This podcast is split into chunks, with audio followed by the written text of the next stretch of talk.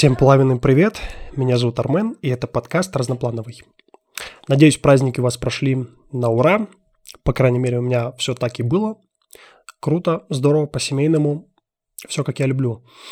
Э, новогодняя суета вообще мне очень прям нравится, я прям получаю от этого неимоверное чувство радости. Единственное, что после праздника очень сложно возвращаться в рабочий обычный режим. Но, тем не менее. О чем сегодня будем говорить? Тема сегодняшнего выпуска – это тело и идеалы красоты. Как общественные стандарты влияют на отношение к своему телу. Я практически убежден, что нет ни одного человека, кто хотя бы раз в жизни не думал про себя, что я вот не такой, как все, что какой-то не такой, что со мной что-то не так. И происходит это потому, что стандарты меняются, и общество навязывает и говорит нам, как нужно выглядеть. И вот одна из основных причин, почему об этом следует говорить, это борьба с дискриминацией. То есть обсуждение стандартов красоты часто выявляет проблемы дискриминации на основе внешности. Это может привести к широкому признанию и борьбе с предвзятостью и стереотипами, что в конечном итоге способствует созданию более зрелого, толерантного общества. Обсуждение данного вопроса также позволяет признать и ценить разнообразие э, внешности телосложения, кожи, ну, цвета кожи и так далее. В общем, абсолютно разных прочих характеристик, что в свою очередь помогает разрушить мифы о том, что только определенные типы внешности являются красивыми. Ну и, конечно же, куда без психологического благополучия, то есть э, может помочь поднять уровень осознанности о вредных последствиях стремления как раз-таки соответствовать тем самым идеализированным образом красоты. Э, это особенно важно в контексте, где медийное представление красоты может быть искаженным и ограниченным. Я уже сказал о том, что общество постоянно меняет стандарты. И вот, например, раньше полное женское тело считалось эталоном красоты. Затем его сменило худое тело, да? а потом проходит время и появляется новый тренд. То есть рельефные уже мускулы и кубики на животе. И Конечно, у этого всего есть исторический подтекст, и вот какой. В 2009 году на конференции, посвященной расстройствам пищевого поведения, одна из ведущих специалистов по расстройствам пищевого поведения Маргари Ганс, посвятившая как раз-таки много лет изучению анорексии и булимии, выступила с докладом о возникновении в современном обществе худого идеала женщины – Речь в докладе в первую очередь а, шла о социальном статусе, причем не, не женщины, а мужчины. То есть идеал худобы западного мира берет свое начало из концепции, что женщина – это собственность и символ статуса мужчины, понимаете? В 17 веке идеалом была мягкая, округлая пухленькая женщина, потому что лишь богачки могли ну, себе позволить есть продукты из дорогих муки, масла, вести сидячий образ жизни и не работать на полях под палящим солнцем. И это позволяло им иметь формы, которые воспевал там Рубенс и белую кожу. Вплоть до начала 20 века загар вообще считался главным признаком низкого происхождения. Аристократки прятались под зонтиками, в тени, чтобы иметь светящуюся, там, словно фарфоровую кожу. А при дворе испанской королевы Изабеллы провинившихся фрейлин принуждали заиграть, чтобы те потом не могли появляться в обществе. Мужчины были в основном заняты физическим трудом, что позволяло им как бы оставаться худыми, скажем так, быть в тонусе. А женщины двигались мало, потому что заботы о детях и доме лежали, в принципе, на прислугах. Вот. И считалось, что крупная женщина может дать здоровое потомство. Вот как раз-таки на этом в первую очередь и основывалась их привлекательность. Но некоторые люди вообще пошли еще дальше со своим пищевым насилием. Например, в Мавритании есть такая традиция, и главный инквизитор Гаваш. В 2001 году американская исследовательская фирма Measure DHS провела исследование и установила, что около 22% мавританских женщин э, в детстве кормили насильно. У половины этих женщин развито ожирение или избыточный вес. Многие страдают там диабетом, заболеваниями сердечно-сосудистой системы, там, желудочно-кишечного тракта. И вот в ходе исследования, в котором принимало участие 7 тысяч взрослых женщин, 15% из них заявили, что в детстве из-за переедания у них появились растяжки на коже. Каждая пятая призналась, что ей ломали большие пальцы ног, чтобы заставить есть. А каждая третья сожалела о том, что ей приходилось переедать. И нужно понимать, что процедура насильственного кормления мучительна. То есть девочкам массируют там кожу на животе, это вообще отвратительно, чтобы в него помещалось как можно больше пищи. И если ребенка вырвет от переедания, то он все равно должен будет съесть все положенное. То есть, как и любые другие практики, приведения тела к социальным стандартам, гаваш мало считается с тем, э, как бы, что хочет тело, да. Тут больше вопрос, чего общество ждет от тела, понимаете? И вместе с изменением общественных стандартов красоты меняются и наши собственные представления о привлекательной внешности. А, ученые выяснили, как сайты вообще знакомств влияют на наше восприятие красоты.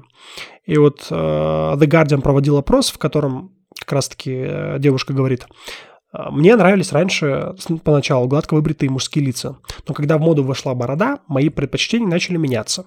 И видя повсюду бороды разного калибра, я начала осознавать, что кое-что в этом есть. И, очевидно, была такая не одна. То есть я считаю мужчин с бородами привлекательными. Раньше это было не важно, но теперь половина моих знакомых носит бороду. Это вот как раз-таки девушка из опроса The Guardian рассказывает.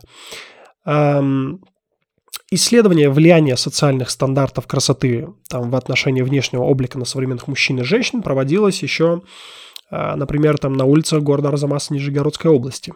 Да? Что-то более близкое к нам. Цель, само собой, исследования – это изучить Э, влияние да, современных стандартов красоты на отношение человека к самому себе. Выборка была достаточно небольшая. В самом опросе в исследовании э, принимали участие 60 человек, из них 35 женщин и 25 мужчин в возрасте от 17 до 45 лет. И как бы выборка был, участников была подобрана так, чтобы в опросе принимали участие представители обоих полов, как молодые, там от 17 до 30 лет, так и э, более зрелого возраста от 31 до 45. И вот под влиянием социальных стандартов относительно идеальной внешности около 78% современных женщин и 66% мужчин были недовольны своей внешностью. И они то есть, предпринимают а, разные усилия для ее коррекции, а, постоянно считая себя недостаточно привлекательными. И вот на основании этого можно сделать вывод о том, что общепринятые идеалы, да, стандарты относительно внешнего облика оказывают значительное, прям существенное воздействие на формирование представления личности об идеальной внешности современного человека. Понимаете? То есть стандарты красоты, которые там преобладают в обществе через медиа, рекламу, моду и другие каналы, они формируют э, представление о том, каким должен быть тот самый идеальный внешний вид. И если люди не соответствуют этим стандартам, то начинают испытывать недостаток уверенности, да, там падает самооценка э, и куча разных других проблем. А вот э, постоянное стремление соответствовать идеализированным образом красоты может как раз-таки привести к появлению такого психологического заболевания, как дисморфофобия. Сам недавно про это узнал, при котором человек чрезмерно обеспокоен особенностями своего тела. И вот здесь я, знаете, что думаю? Я думаю, что нам надо взращивать осознанное поколение. Если человек осознанный, то он ко всему начинает относиться с некой осторожностью. Он начнет задавать себе вопрос, а безопасно ли это для меня? А комфортно ли мне? А нужно ли вообще мне это? И это, знаете, такой первый шаг как раз к тому, чтобы начать себя принимать и любить таким, какой ты есть. Я, например, сейчас, если зайду в телефоне в свою фотогалерею, то увижу там десятки своих фотографий. Это как раз-таки история про принятие себя. Что же советуют психологи для того, чтобы принять себя и полюбить себя и свое тело? Может быть, для вас важен профессиональный успех или больше вас волнуют отношения с окружающими? Там, подумайте вообще, что другие ценят вас. То есть, возможно, вы какой-то там надежный друг.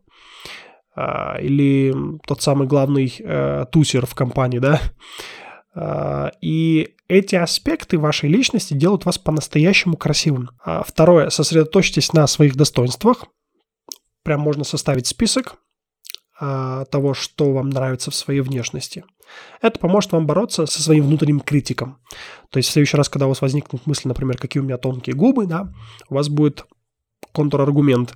То есть вы можете перебить себя, да, и сказать, например, а зато у меня красивые там густые волосы. Понимаете, да? Вот. Вспомните о главных э, функциях своего тела. Вот, например, австралийские ученые провели необычный эксперимент. Э, женщины должны были описать 10 функций, которые выполняют их тело, и рассказать, как это влияет на их физическое состояние. И вот после выполнения простого упражнения участницы исследования стали гораздо лучше относиться к своему телу. То есть попробуйте составить такой же список каждый раз, когда вы будете чувствовать, что комплексы берут над вами верх, перечитывайте этот перечень. Напоминайте себе, как прекрасно ваше тело служит вам. То есть говорите ему спасибо. Следующий пункт – это пересмотрите свое отношение к диетам и спорту. Вот психологи выделяют два вида целей. Разрешение. Например, я буду регулярно ходить в спортзал. И запреты. Например, я не буду есть сладкое. И вот практика показывает, что первый вид работает гораздо эффективнее, потому что разрешение приносит больше внутреннего удовлетворения, чем запрет. Да и избегать как бы чего-то гораздо сложнее. Ну и последнее, будьте боди-нейтральными. Вот термин появился, кстати, в противовес бодипозитиву. И главный посыл боди-нейтральности прост. К своему телу нужно относиться ни хорошо, ни плохо. Ценность человека в его внутренней красоте. Парадоксален, но факт. В попытках полюбить себя и научиться чувствовать себя комфортно в своем теле, мы продолжаем тратить э, энергию на мысли о своей внешности. На просторах интернета куча успешных историй людей, которые там сумели принять и полюбить себя. И вот, например, там та же Опра Уинфри долгое время боролась с лишним весом и своим отношением к своему телу. Она открыто говорила о своих проблемах с весом и диетами. И вот в конечном итоге Опра научилась там принимать себя, свое тело, сосредоточилась на здоровье. Певица Лизу часто говорит о важности самопринятия и любви к себе вне зависимости от размера тела. Но тут единственное, дам такой еще один комментарий. Самое главное не заниматься самообманом. Это вот знаете, когда проще себя обманывать, что ты э, принял свое тело и полюбил. Да, общество не имеет права навязывать, да, кому и как следует выглядеть, но я считаю, что общество можно, обществу можно и нужно говорить о том, что может быть полезно и что вредно.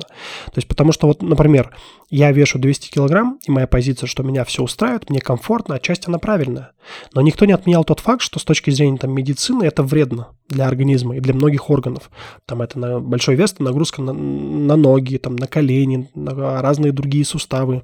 То есть, самый главный здесь посыл, это еще раз говорю, не занимайтесь самообманом